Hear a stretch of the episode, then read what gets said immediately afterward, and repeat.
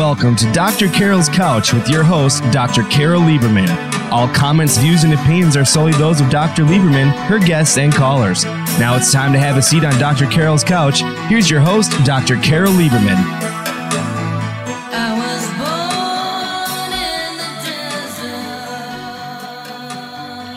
And welcome to today's edition of Dr. Carol's Couch. I'm your psychiatrist host, Dr. Carol Lieberman. Well, today we're going to be tackling a topic that is uh, so important and so little um, given enough given enough attention to, except of course by my guest and some others. But for the most part, um, people are not realizing just how much this is affecting America, affecting um, families and uh, affecting violence and so on. Uh, today's show is called Fatherlessness in America, The Secret Soul Killer. We just had uh, Father's Day recently, and for, you know, some lucky people, uh, children, they and and wives or women, they ha- enjoy the day with balloons and cakes and doing all kinds of fun things. But there are families who do not have a father in their life for various reasons, um, such as the father abandons the mother, their baby mama, uh, before the baby is born, after the baby is born. The father dies because of uh, engaging in a lifestyle that is very dangerous, like substance abuse and gangs and so on. Um, and they they leave the woman, but they also leave their kids. And um, not to say that not to say that these men choose to die, but certainly by following those kinds of lifestyles, they know they're putting themselves at risk and not really con- being concerned about being there for their kids uh, for the child's life. Um, today's guest is Lee Habeeb. He's the executive producer of a film called The Streets Were My Father, a story of hopelessness and redemption. And um, this story is um, this film is part of um, the um, he's, he's an executive producer of this film, and this is an American a part of let me try this again. It's an Our American Stories film production. Um, he is the CEO and host of Our American Stories, which is a nationally syndicated nonprofit storytelling show heard on 330 stations across the country. He's also a weekly Newsweek essayist. So welcome to the show, Lee. Well, thank you so much for having me on. Um, I watched the film. I watched it twice, actually.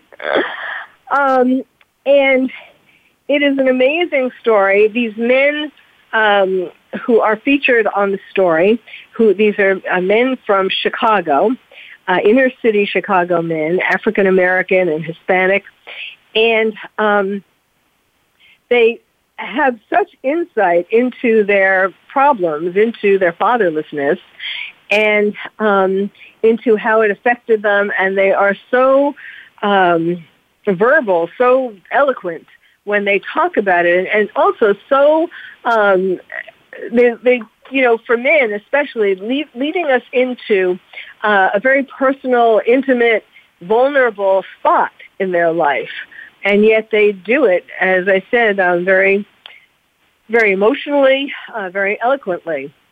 So let's start with, well, I guess we should start first with um, the uh, your your production, your being um, the CEO of uh, and host of, of Our American, for am having problems with this, Our American Stories, but you're the CEO and host of it. And let's start with that. What made you um, develop this program? I've done a lot of big national political shows, and they were political in nature. And more often than not, I found that sometimes I was disagreeing with my own party, and and and party is not what I held allegiance to. I love my country more. I love my wife more. I love God more. And and and one day I just said I just don't want to do politics anymore. Um, and and I love politics, and it's important. Discount the struggles going on today between the left and the right. And America's had struggles before and huge debates going back to the Revolutionary War, the Civil War, World War One, World War Two, the Vietnam War, the Civil Rights Movement, and we've been in ongoing debate and discussion uh, for the last few centuries, and it's good. Um, people don't get shot for having the debate. Um, we turn out presidents, and new ones come in, and no one dies. Um, it's a miracle, actually, what we have in this country, the level of freedom tolerance. But the, the camps have gotten so hardened that I, I started going around the country and saying to my Democrat friends, name one thing Donald Trump did well. They couldn't. I go to my Republican friends, name one thing Barack Obama, Obama did well. They couldn't. And I thought, wow, this is officially a pathological disease.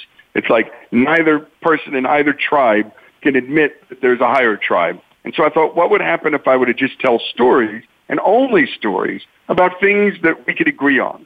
Um, and in person and in private, when you take away the political, you can agree on all kinds of things. Like, do I want my child to be self-sufficient and be able to take care of themselves in case they get hit by a truck? Do I want to give one kid an allowance that I have that's the same as the other when one does work and the other doesn't? And when I ask these kinds of questions at colleges, just basic existential questions about love, life, I get 90% agreement on most of them. And so I thought, let me just tell the stories about a good and decent country and good and decent people. And we just are going to tell the good stories. Let everybody else tell the bad stories. Let the news tell the story of the fire and the train wreck and the murder. But for every fire, train wreck, and murder, there's someone around the block who helped a stranger. There's some cop. For every cop who did something wrong, there are 500 cops who did something beautiful. Um, for every priest that molested somebody and a, and, a, and a parish that covered it up, there are 500 priests who did something beautiful, so on and so forth. Um, and so that became the genesis for the show. Five years ago, I started it, and I've, I've, I've done five of the top 20 shows in the country in my life. And this one's the fastest growing show of any I've ever done. We're on two hours a night now in 340 affiliates. We added 10 more since I last uh. spoke to your producers. Um, and it's, Americans mm. are craving positive role models, heroes they can be themselves, flawed heroes. They're seeking love in stories, redemption in stories. They're looking for beauty in stories. And I think that's why we're succeeding. That's really interesting. Um, so, so basically, um, it is telling the stories like what you were just saying. Like, for example, uh, one policeman who does something bad, and you're telling the stories of the others who do something good. Yeah. Uh-huh. The media is not interested in good cop stories. The media is not interested in when a when a white cop shoots a white person, or when a black cop shoots a black person. They're interested in only one story: when a white cop does yeah. something to a black person. And that's it. Yes. And I'm not saying it's right or wrong. It's just the media. It's what they do. And the world should have known what happened to George Floyd. But let's remember that George Floyd isn't exactly a hero, right? He's not Rosa Parks. He shouldn't have been killed. He shouldn't have been murdered. But my goodness, this is not a life, if you were an African American mom, that you'd say, this is the life we want to model our son after. Ridiculous. Yes. And, and so I just said, yes. you know, uh, we're all tired of this narrative of white hates black, rich hates poor, gay hates straight. It's just not the America most of us know. Walk around a shopping mall, look around and see how well this many ethnic groups, this many religions, this many types of people, the sexuality, the, the faith walk, the, and, and we don't run around shooting each other. Most of the deaths in this country are either suicides or gang violence. So we, if you took away gang violence, you take away, and suicide, you take away 80% of the deaths in the country by, by handgun. 80%. 80%. Um, and so that, and so what causes those things? What causes all this gang violence? Well, we know what it is, and it's fatherlessness. Um, and, and, and it's only fatherlessness. And there are places in white communities where there's a lot of poverty, no fathers, and there are meth gangs. And inner cities, in, in Hispanic neighborhoods, in barrios and in inner cities around this country where there are no where there are no fathers in mass, the boys will get together and form gangs. And where there are fathers, there are no gangs. And where there are no gangs, there's no mass murder. Mhm. Mhm. There may be the individual well, mass yeah. shooter, but that's that's a very different thing. 700 murders a year in Chicago. 700. There have only been 120 mass deaths from school shootings since Columbine. 120. But you'd think it was 50,000. Meanwhile, 780 kids last year, mostly young, between the ages of 15 and 30, almost exclusively male, by the way, almost exclusively male, and almost exclusively it is men going to jail about women. And no, by the way, no one accuses the police force of being sexist, right? Even though there's a disparity, that disparity between men in prison and women in prison is not because of sexism. It's because of the differences in how fatherlessness is manifested in men and women. In women, it leads yes. to pregnancy, uh, sexual promiscuity. In boys, it leads to violence.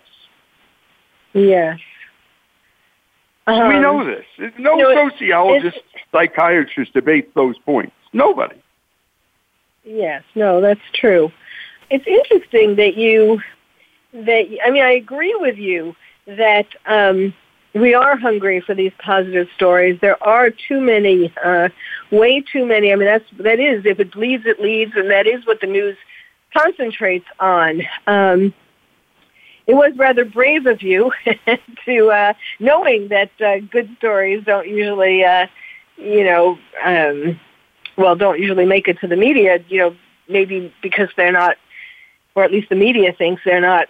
Uh, people don't want to watch them, but in fact, you have proven differently. Well, let's. I want to go back to that at the end because um, this idea of of um, what will help America more. Um, but but let's talk about your your film first because um, I, I just watched it again and I, it's just you know it's sort of you you you have first of all I want to know what why with all of these stories that you talk about on our American stories what made you pick out this story to do a whole film on? Well, we do stories every night on our show and they're about everything. It could be George Washington or Henry Ford or Madam C.J. Walker. But when we play these stories as audio documentaries, is what, which is what our radio show is, there's no interviews. It's real. I have 25 full-time writers and producers and another 40 contributors. So I have a very large staff. And I have one rule. Uh-huh. I don't want to hear your voice. I don't want to hear the producer's voice. And I don't want to have any opinions. I just want the story from the subject person. And if it's huh. somebody who is dead, like Abraham Lincoln, then I want to hear from the great Lincoln author about Lincoln, not my opinion about Lincoln, just the expert on Lincoln, uh-huh. um, and uh-huh. a storyteller, a storyteller. So it's it's it, it's so when we played these stories last year, the overwhelming response from the audience, we want to hear it again. We ended up playing those stories, each of the three stories we feature in this documentary, four more times and people kept saying, I'd like to hear it again. It was so inspirational. I have a kid in jail. I be in jail. Or I never went to prison. But I identify with the guy in that prison because I made some bad choices of my life and I created my own prison. Now it wasn't bars, but my goodness, we all know what it means to create a prison in your life. Um, and then how do you get out of that prison? How do you reshape yourself and become the better version of yourself? Um, how do you do that? And most people want to know how can I be a better version of myself? And can you show me stories that inspire me to do that, that feel true and that are true? And when you're listening to these three guys and their struggles and their honesty and their their authenticity um, and their their their their joy in sharing their vulnerability, um, and that's a joy for men. Men don't do this well we are not good at this, and we need to learn how to do it better. Um, because many suffer around us because of this lack of vulnerability. But these men yeah. are teaching all kinds of men in similar circumstances that there's a better life ahead of you. Um, and all three of these guys also had a God story. And, you know, whatever your listeners may or may not think about their individual walks with God, some may have them, some may not there is no question that the power of God to shape and change lives is one of the most significant factors in human history. And to, to ease that out of the picture and act as if only medicine alone, science alone can get us to meaning and purpose is to miss the point of the faith journeys of, you know, billions of people around the world. Yes. Well, now, um, you know, you say three people, but I mean, I guess there were three. You took three main characters. I mean, there were more than three people who told their stories in the film. Well, in the end, the most of the airtime is spent on Carlos Colon, Leslie Williams, and, and Lewis, and, and and those three guys occupy about ninety percent of the film. So, and we we focused on those three because they had very different father walks. One, if you recall, Leslie had a father, but he was always drunk and he was mean. Um, Lewis had a father who was rarely there told his son, never smile in a picture, never smile in public because you'll look weak. He never knew why his father mm-hmm. played that tough guy part until when he was 15, he found out that his father had been murdered in a drug deal gone wrong. His father was a gang banger. And, uh, and he, and, and then the other person in the film that takes up most of the time, Carlos Colon, never knew his father until much later in life. When he did finally meet his father, it turns out his father didn't have a father and his father didn't have a father. So you're talking about a multi-generational fatherlessness experience. Yes. Now, Leslie Williams um, was really, uh, he really stood out.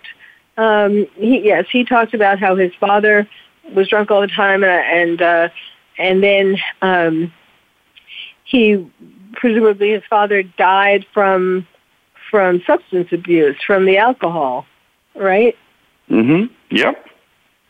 Um, and but he was, I mean, you know, he, he in some of the interviews, some of the um, portions, he was dressed in this uh, really fancy kind of shirt. Like you could tell, he took so much pride in his appearance. In in pretty much all of the uh, shots of him, different um, segments, different, uh, uh, I guess, segments. He, you know, he's always so um, he has so much pride, and um, and he's dressed so, you know, in such a distinguished kind of way, um, and speaks so well, and he cries on camera. Yeah, yeah. Well, you know, think um, about his journey, right? He think about his journey, and when you're when you're, and that's what I love about this is you get the whole journey from these men, from the time they were born to the time they were saved, to the time they had to learn what it meant to be a man like no one had ever taught him before. What does it mean to be a man? Uh, and what is it? What does it mean for Leslie Williams to be Leslie Williams? Who am I to be? There's this great scene where in the movie where he talks about, if you remember, I, I, I'm, you know, I, I'm tired. I'm tired of this.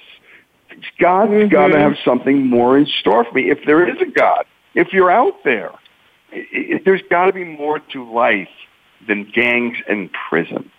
And if there is, show me. And of course, outsiders come in and a ministry appears and mentors appear. And when he comes out of prison, he's met at the gate by strangers who love him. And then they make sure that he doesn't go return to the neighborhood he grew up in. And he remember he said, I don't want to go back to that neighborhood. I don't want to go back to my old ways. I want to be born anew. I want to start fresh. My goodness, how many of us have said that in a relationship? I want to do this over. I want to say I'm sorry. I want to seek forgiveness. I want to put my errors behind me and reconstitute myself and learn to be a better version of myself. I think this is every human being's walk. Anyone who tells me they haven't had that fervent prayer or that discussion with a with a with a doctor or somebody is, I think, just a stone cold liar. Um, we've all had these passages in our lives, people we've either betrayed or not lived up to our expectations or let down. Um, and we, we've harmed people. And as good as we all are, we harm people. And we also get harmed by people. What do we do about that? Each one of these men, what was fascinating, is they took ownership of their lives, despite the fact that they didn't have fathers or, or mothers that were proper role models. They learned to forgive them and they learned that they needed to be moral agents of their own life and be the mothers and fathers to their kids that they weren't. And once you take ownership of your faults, once you take ownership of your problems and don't pass them off on other people or society, you're halfway on your road to getting better. Once you acknowledge I'm an alcoholic, I need help, you're you're on your way. That doesn't mean it's easy, but if you can't acknowledge the problem, if you can't take ownership of the problem and agency of the problem, then no doctor, no no God can help you. Nobody can help you. That's what yeah. this film is really about well, in the end. That's what's so interesting about these guys. They take ownership of their crimes completely. Yes. And it's their doing. Well, I need to stop you at this point. I don't know if you heard the music, but we need to take a break. This is all very fascinating. When we come back, we're going to be talking about some of the other men in this film. Um, and also, I wanted to ask you how you chose these particular men. So stay tuned. Um, my guest today is Lee Habeeb. He is the filmmaker, the executive producer of The Streets Were My Father, a story of hopelessness and redemption. So stay tuned. You're listening to Dr. Carol's Couch, and I'm your psychiatrist host, Dr. Carol Lieberman.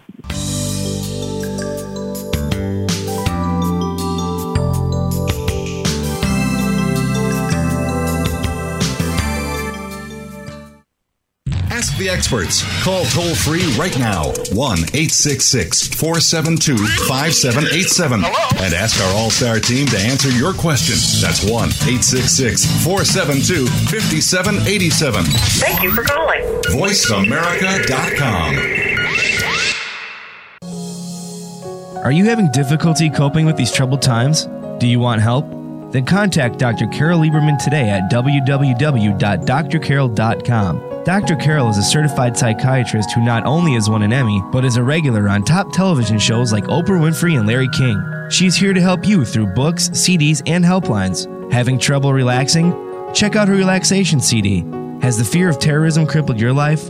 Call the Terrorism Hotline. And if you're having trouble with relationships, check out her book, Bad Boys. Dr. Carol wants to help you today, so contact her at www.drcarol.com or for immediate help at 1 900 860 COPE. Get help making sense of these troubled times. www.drcarol.com. These days, everyone is looking for information on staying young, healthy, and fit. The Voice America Health and Wellness Network is here to help you on your quest to better health and a better you. We talk about everything from diet, fitness, and aging to substance abuse, personal growth, mental health, and much more. Learn from our experts who cover health and wellness from traditional and holistic perspectives. Tune in to the Voice America Health and Wellness Network. Healthy living starts here. Stimulating talk. It gets those synapses in the brain firing really fast. All the time. The number one internet talk station where your opinion counts. VoiceAmerica.com. Welcome back to Dr. Carol's Couch. If you have a question or comment for Dr. Carol, dial toll free at 1 866 472 5788. Now back to the show. Here's Dr. Carol Lieberman. And welcome back to Dr. Carol's Couch. I'm your psychiatrist host, Dr. Carol Lieberman. I want to get right back to my guest, Lee Habeeb, who is the executive producer of The Streets Were My Father, a story of hopelessness and redemption. Now, we were talking, well, we started talking about one of the uh, main characters in the film. I shouldn't really say character, I mean, he, he is in a sense, but he is very real. Is, these are true stories, very true. Um, I wanted to ask you uh, how you found the men who were in the film?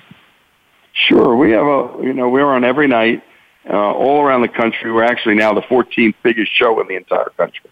So we've grown well, from the 1100th biggest show to the, we cracked the top 20 this year. So the bigger we get, and I routinely ask the, the listeners, hey, if you have a story of your own about redemption, about love, about courage, about entrepreneurship, about faith, um, real life stories, send them to us.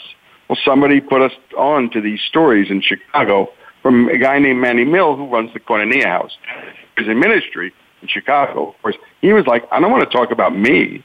I want to talk to you about the men, some of these men. And that was the introduction to, to these stories. And there were, Manny's ministered to a hundred men. We talked to eight, and then we focused on, we did five, and then really focused on three for the film. Uh-huh. And that's how we got there. We thought these three stories stood out. Moreover, they each represented a different dimension of fatherlessness um, that we thought run the, ran the gamut. From the present father, who's mean and a bully and horrible, and so bullying and mean that you wish you didn't have a dad, to the drunk who's rarely there, to the guy who is never there.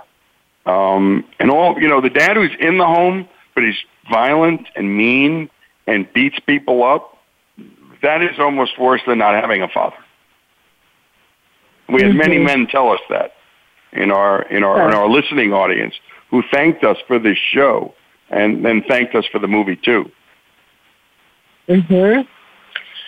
Um well let's talk about one of the other ones. We talked about Leslie Williams um and Louis Dooley. Yeah, Louis was a really interesting character.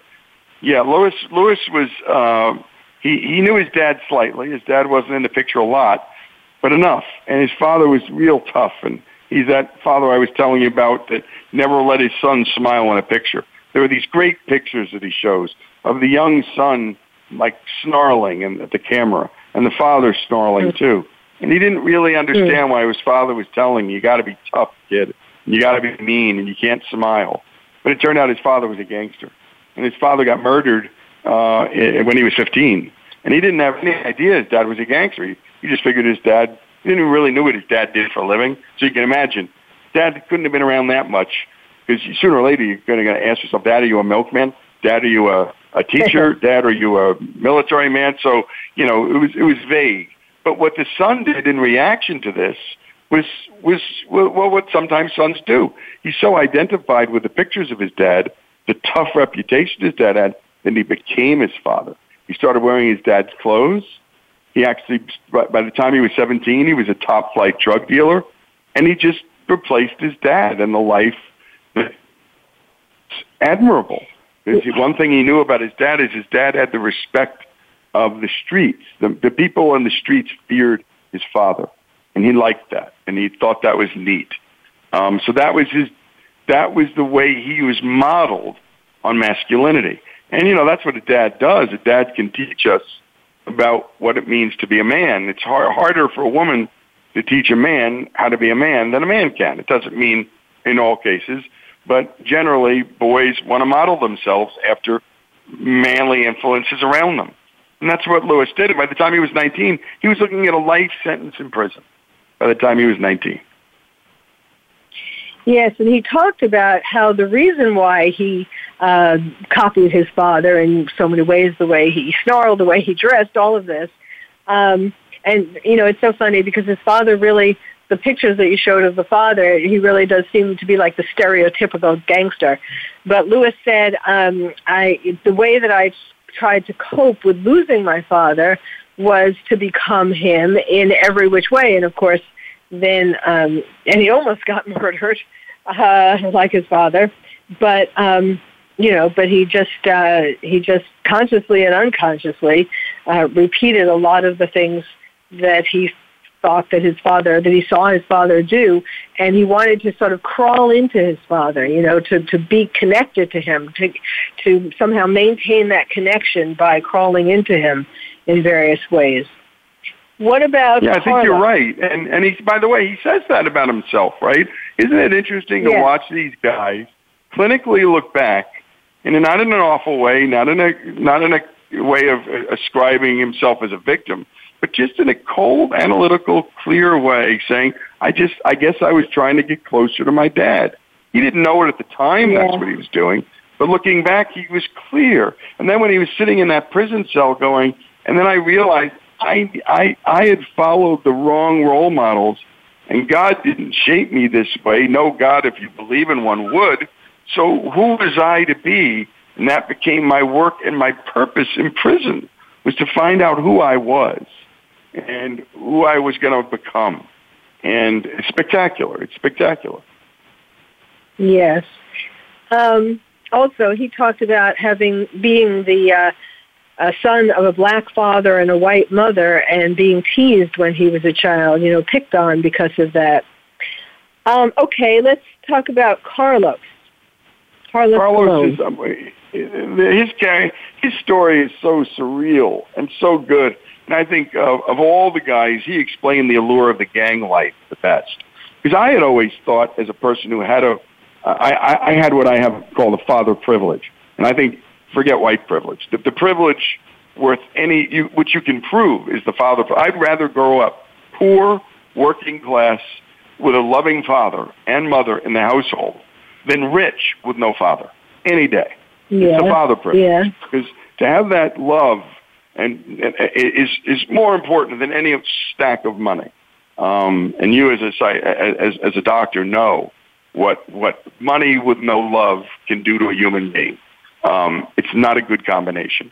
Um, and, and and and so Carlos, he, he describes the appeal of the gangs, and the appeal is it's manifest in a few different ways. First, when you're 13, you're getting recruited by some 22 year old. That's your father figure. Second, you now have Yeah. this camaraderie with this group. Third, and this is interesting, it's the sense of adventure. You know, young men with their dad will go fishing or hunting or they'll they'll drive something fast and they'll go box Mm. or they'll they'll go do the things that are boy adventures. And by the way, more and more girls are exploring the adventurous life, and that's a beautiful thing. But but boys need that that and, and many boys do.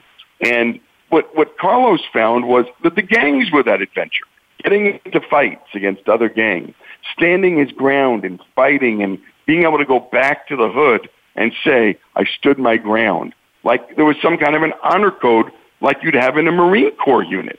You know, there was a, a, a Uh-huh. thrill of battle. And and and also, and this is really important, the protection of the gang because you get protection from that gang from the other gangs. Well, this is what a father is supposed to do: protect the family, um, and and Mhm. provide the adventure and the model and and the camaraderie and the family. Um, and so this became his surrogate family. And he and I loved what he said about the beefs of gangs. He said, you know, when you're in a gang, you inherit all their beefs. You go, and the thing about being in a gang is you don't even know why you're mad at the other gangs. Somebody shot somebody who shot somebody else, and it's Hatfield Uh-huh. McCoy stuff. It's a terrible way to live, but it's all he knew. It's all he knew. Well, well, you know, one of the things that I found really fascinating was how for each of them, and there are some other men too that talk in the film, and for each of them, um, there's the there. It's like they're addicted. Well, they talk about how the gang becomes the father, and the streets become their father, which is why you named it "The Streets Were My Father." Um, and and they, even though some of them in different ways, one went with an uncle, one went um, had a an aunt. Um, some were when they were in prison. They, you know, um, had fi- found uh, they were they were redeemed in one way or another. Um, but they all felt the uh, pull, even once they were going on a good path, a, a positive, healthy path. Path. They all felt, or not all, but many of them felt the pull to go back to their old gang. And like, for example, the one I don't remember which what the name was of this one, but um, the man who got out of prison, well, no, got um, probation for a crime, and his wife came to pick him up, and they went on the train, and they were supposed to go up north, and he passed the stop where his gang hung out, and he was like, it was like uh, an, an addiction. He was just, or, or a, mes- a hypnosis. He had to get off on that stop, and then things went downhill from there. Yep, and What, that was Eddie. um, and and look, that was Eddie, and and uh, Eddie expressed that. Carlos also expressed that it's a high. He goes, look, I had a high from being in the game. When you get into a fight and there's a shootout, he goes, your adrenaline rush. It's like what gamblers experience, right? You're going, well, why Yes. would people gamble if you win ten thousand dollars on a bet? Why would you want? And this is what separates the gambler from somebody who goes gambling. If I go gambling twice a year in Vegas and I play the roulette wheel and I play 36 and I win a thousand dollars, I go home. The gambler, the gambler puts the thousand dollars down again because what he wants is the adrenaline rush, and he's hooked Yes. to the adrenaline rush. And that's not what most of us go to Vegas for. We go to play a little poker and have a nice dinner with the wife, and we don't get an adrenaline rush from playing poker. We just play a little poker. That's why we're not gambling addicts, most of us. But the ones that are, it's not about winning. It's about the action. Not about the cash that you comes across. It's the cash you bet and what's going to happen next. And they end up all all gamblers, hardcore gamblers, addicts, lose everything because it's not about winning. It's about the next risk. It's about the next loss. And it's a, it's a dark cycle. And that's, these guys, Carlos admitted, he goes, look, it was a high. I was addicted to it and I didn't do drugs. He said, some people do drugs. Being in the gang was my high. Well, you know, it's so sad though that um, these men, uh, these specific men and men who are just like them all in every city in America, don't get intervention. And I know we're going to talk about the ministries and so on after prison, but I mean, don't get intervention before they get off the train to go back to their um, old haunting grounds, um, old haunts, hunting grounds and haunts. Um, they if some you know you just kind of like wish you could stop the film and say wait whoa um you know don't do that uh you're just going to end up in as bad shape as you were before you're going to end up in jail or you know it's going to you're going to end up dead or addicted or some other bad result it's really sad that there aren't more uh, resources for intervention at these middle levels. Do you know what I mean? Well, it is, and and there actually are. Look, we always have to remember that as much, as much as we think it's a resource problem, uh, the question is: Are there enough resources if the the the the, the problem is that there's no one there to raise the child? I mean, in some of the neighborhoods, you're looking at 70 and 80 and even 90 percent fatherless rates. So you can get X amount of social workers into that space, but it's real, and I've known a lot of these valiant social workers and a lot of the probation officers.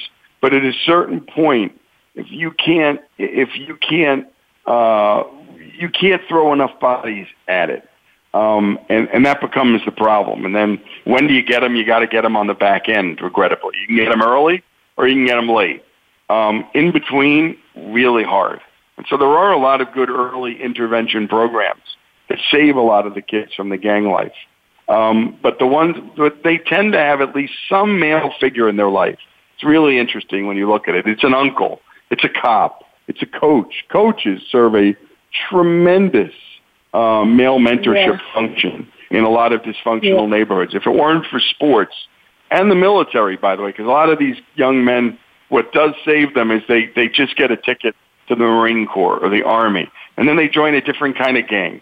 Uh, but it, there are rules, and it's he's got a gun, but he's got a gun with rules and and and yeah. and and and a, and a and a set of discipline and habits that creates a male a, a male uh, uh, camaraderie that reflects the gangs without the without the crime and dysfunction. And so many of the people who yeah. go through the military um, never come back to those streets ever. They just go, not going back. I'll get taken down by the, the forces on those streets. I'm out and I'll come back and visit. I'll recruit. Um, but I've got to stay off those street corners because the pull is so strong. It's so strong. Yes, yes. All right, we need to take another break now. Um, when we come back, we will continue talking about this. Um, particularly, you know, you uh, the other problem, or uh, you know, you alluded to it with social workers and so on, probation officers. The problem is there that even for the well-meaning ones, and they all start out well-meaning, uh, they are just flooded with so many people that they are supposed to be taking care of, you know, assigned to them, that it's impossible to really give any kind of meaningful, uh, for for the most part, any kind of meaningful help. Well, when we come back, uh, we will talk more with my guest, Lee Habeeb. We're talking today about fatherlessness in America, the secret soul killer. So stay tuned. You're listening to Dr. Carole's Couch, and we'll be right back.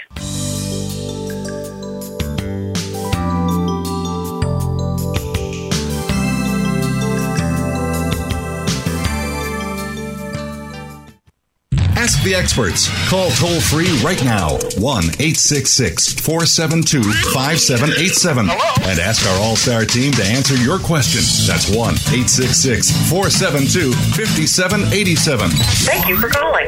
VoiceAmerica.com. Are you having difficulty coping with these troubled times? Do you want help? Then contact Dr. Carole Lieberman today at www.drcarol.com. Dr. Carole is a certified psychiatrist who not only has won an Emmy, but is a regular on top television shows like Oprah Winfrey and Larry King. She's here to help you through books, CDs, and helplines. Having trouble relaxing? Check out her relaxation CD. Has the fear of terrorism crippled your life? Call the terrorism hotline. And if you're having trouble with relationships, check out her book, Bad Boys. Dr. Carole wants to help you today, so contact her at www.drcarol.com or for immediate help at 1 900 860 COPE. Get help making sense of these troubled times. www.drcarol.com. Tune into the Voice America Variety channel on the Voice America Talk Radio Network. Voice America Variety broadcasts a diverse array of topics reaching a global community. Our experts come from all walks of life, and the topics they discuss are everything from current events, arts and entertainment, leadership, parenting, relationships, self improvement, career advice, and a variety of other topics. Check us out today. You're sure to find something of interest. Voice America Variety. Talk on today's hot topics. Streaming live the leader in Internet talk radio. VoiceAmerica.com. Welcome back to Dr. Carole's Couch. If you have a question or comment for Dr. Carole, dial toll free at 1 866 472 5788. Now back to the show. Here's Dr. Carole Lieberman. And welcome back to Dr. Carole's Couch, where we're talking today about uh, an amazing film uh, having to do with fatherlessness. Really, you know, it's a, it's not a film about fatherlessness. It's it's real. It's men um, who uh, are fatherless, have been fatherless throughout much of their life, and the impact um, that this has had on them. And uh, because, again, as I said at the very beginning of the show, this is not something that is really taken as seriously as it should be by uh, general society. We're going to be talking in a minute about, um, you know, the religion and and um, their efforts to, uh, particularly with these in this film, the, the um, in particular with these men, they were basically saved, redeemed by uh, eventually, you know, through a lot of pain um, and gunshot wounds and uh, prison times and all of that, they eventually found their way to um, a ministry and with uh, with a father, so to speak, you know, who a father figure um, who really filled that role.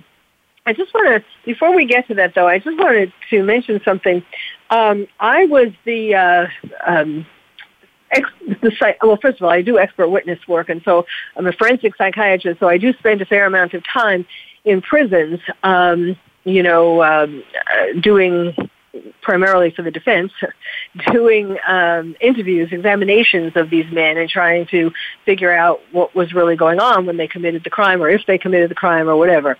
Um, but I wanted to mention that I also worked um, as the psychiatric the technical consultant to a show called Paternity Court. Are you familiar with that show? I'm not. I'm not.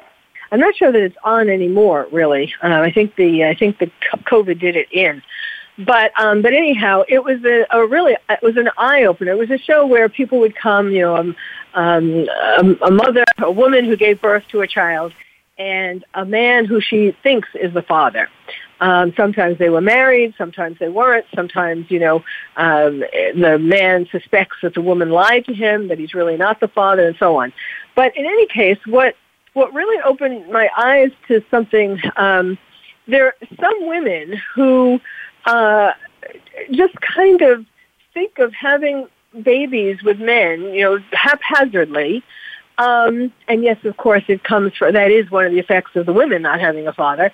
But haphazardly, some with the intention of having babies um, to try to get support from the men, from the fathers, to live off the, that support. In other words, to not have to go to work, but to have babies and um, and just have a, a steady income from the fathers. Of course, not all the fathers do pay child support. That's a little fly in the ointment of that plan. But um, but it, it was just kind of uh, surprising to see how many women really, you know, unabashedly, unashamedly, just oh yes, this is what I'm doing, kind of thing. Now we know women do that with um, sports stars and so on, but that's because, you know, that's to uh, to find someone who's very rich, a sports star, star for example, um, and then be set for life with having their baby. But this that's not exactly what I'm talking about. I'm talking about more of a um, not as high, not not the men not being um, in high socioeconomic uh, of a in a high socioeconomic status. You know, not not really being rich, not having a lot of money, but having some money, or the woman hopes he has some money to be able to support her if she has his kid. Um, so that I just want to, you know, that's it, so you know this whole idea of baby mamas. You know, um, anyhow, it's that's not the way to go either because these women were not in the end. It doesn't really work out whether the man is rich or not. Um, because you know he becomes he, he's not present in any case. Um, if that was if that was the kind of relationship, or if it was a one night stand and it was purposely to do this. So th- that's just another little aspect to this. But let's I don't know if you would like to comment on that. No, look, I I think this is a dimension of this problem too, and and and who knows what's going on in that young woman's mind, right? Um, and, and what what was the story of her upbringing? Why did she make those kinds right. of decisions? Why did she look at the world this way? by the way, I love asking young people, hey, if you have children, would you want your daughter to meet a guy at the age of 16, have the guy get her pregnant, and have the guy leave? Not one hand goes up. Not right. one hand goes up. Because nobody would want that for their kid. So how do we raise kids to not make those decisions or want that for themselves? These are big questions because there are a lot of girls roaming yeah. around thinking, if only I become a baby mama, I can be have my own place, get some benefits, and nobody has to tell me anything. My parents can't tell me what to do, and my boyfriend can go, right. you know, take off. I don't care what he thinks. I'm getting enough money to raise my kid. I got my own Section 8 house. I've got food stamps. I do a little side hustle, and I'm a, I'm a free person, and I've got my kid, and now I can have the love I never got at home. Well, that doesn't work yes. out well for anybody. Yes, yes, especially for the kids. Um, all right. Well, let's talk about this uh, the aspect of religion. And one thing that's uh, been very unfortunate, not necessarily for people in prison or fatherless um, boys. I mean, for everybody. Uh, the, with COVID, because you know we were told not to uh, um, go to religious services, or, or actually churches and synagogues were told not to hold religious services because of COVID, and that has been uh, that in itself has been such has had such an impact on us. We need religion to, especially in uh, times of crisis, we need to feel uh, hope. And um, that has really done a lot of damage aside from you know for fatherless boys and girls and for just everybody. Well there's no doubt. And you know if you look at the long term studies it is so much less likely for a son or daughter of a fatherless family to be involved in a church synagogue or mosque it's very low percentages um, and and i think there's a good reason i mean if look if your father leaves home you're going god why did why did you create a family where my dad abandons me? And how can I look at God the Father if I don't have a father? And and all three of these guys address that and go through that. I love what Carlos said. You know, I, I was I was baptized, but you know, by the time I was like five, God had left the house. My mother was uh, was being abused by men. My father was never around. And God, what kind of a God would do this to a young man like me? I, what, what did I do to deserve this life? So these guys were angry at God, right? Um, and then they came to God. And then God became the Father um, that they never had. And then they were able to ask forgiveness and seek forgiveness and then become the fathers they never had. And they broke the cycle of fatherlessness. And they were so proud of that. Like rather than have another generation of fatherless kids, they put an end to that, and that's a beautiful thing. Um, that's why the film, that's where the film lands squarely at the end. That for many people in this country, whether you're in prison or not, without God, there's no hope, and and without God, there's no structure. Without God and, and a set of rules that, that that actually make you freer. I mean, I have found in my faith walk that I'm so much freer because of my faith walk than I was without one. Um, and that's a hard thing to wrap your head around if you're not a Christian. But anyone who's walked around through the world knows that rules help you be more free. When there are no rules whatsoever, you do this with a child and say there are no rules. You've created a terrible life for your kids. Um, they need rules. Uh, they need rules and they need discipline. And without it, in fact, Leslie Williams at the end of the film cries because he said, "I just, I wished I had a father who would discipline me, who would have told me what I was doing was wrong." I longed yes. for that father, and I longed for the father who encouraged me. So imagine he was looking for both encouragement and discipline. And these are the two things mothers and fathers do for kids.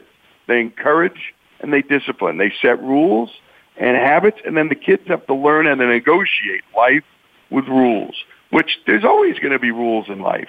And how do we deal with authority? We're always going to have authority around us. Um, how do we handle that? Uh, how do we negotiate that? How do we live with that? And how do we learn to like certain amount of rules in our lives um, that make our lives better and freer? Um, so that, that I think is what the film really tackles at the end. This really hopeful message that you can actually have been in prison, come out and live an incredibly beautiful, productive, and loving life. And you could have had no father, and your father could not have had a father. But this role of God uh, in these three men's lives, and by the way, in I would say probably 60 to 70 percent of Americans, God plays a role in their life in some form, in some formative and substantive way, and to not look at the religious and the spiritual dimension of man and just the material dimension is a is a is a is a sad part of I think modern culture. Is the movies have very little to do with this aspect of life. The daily news, very little of it, and daily media that spends no time on this all important subject because I don't think the the current modern media knows how to deal with it or really cares about it. Um, yes. But a lot of Americans continue to care despite what the media's predilections are. Yes, absolutely. Now, we only have a couple of minutes left, and could you tell people two things? One, where they can find the film and two, where they can find your show, Our American Stories.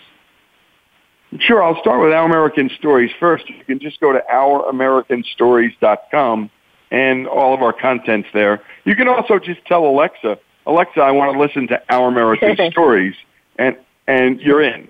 Um, and the same with Apple and Siri. So the good news is um, all of that's set up.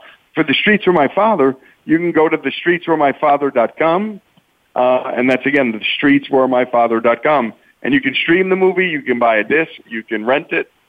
It's available uh, up right. Uh, click through the website and you'll find uh, the place to go and watch it. Okay, great. Because I really think a lot of people have been their their interest has been piqued in both your radio show and in uh, uh, the film. Um, so I think they want to hear more than what we were able to convey in this hour.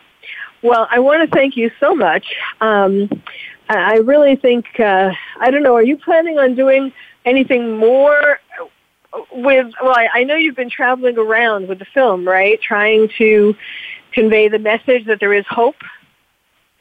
Oh my goodness, we've we've we've played. We're we're now being some of the biggest churches in the country have asked to, to film this for Sundays um, uh, because the, the the mission would be, wow, look at what we can do. Look at how we can love uh-huh. a stranger. Um, and, and by uh-huh. the way, that uh-huh. what storytelling does. We want to imitate the stories we watch. This is the power of mm-hmm. storytelling. It's imitative power. Let's become the heroes in the films we watch. Oh my goodness, we can do this. We can change another human being's life for the better. What a thing to do. It's the, it's the greatest fulfillment you can get in your life is when you forget about yourself and you serve others. This is what drives human happiness and fulfillment. We know this. Yes, absolutely. Well, thank you so much um, for being a guest on my show, um, Lee Habeeb. And thank you all for listening. You've been listening to Dr. Carole's Couch, and I'm your psychiatrist host, Dr. Carole Lieberman. Thank you for joining us on Dr. Carole's Couch. Join us next week at 1 p.m. Pacific Time for another installment of Dr. Carole's Couch. We'll save you a seat.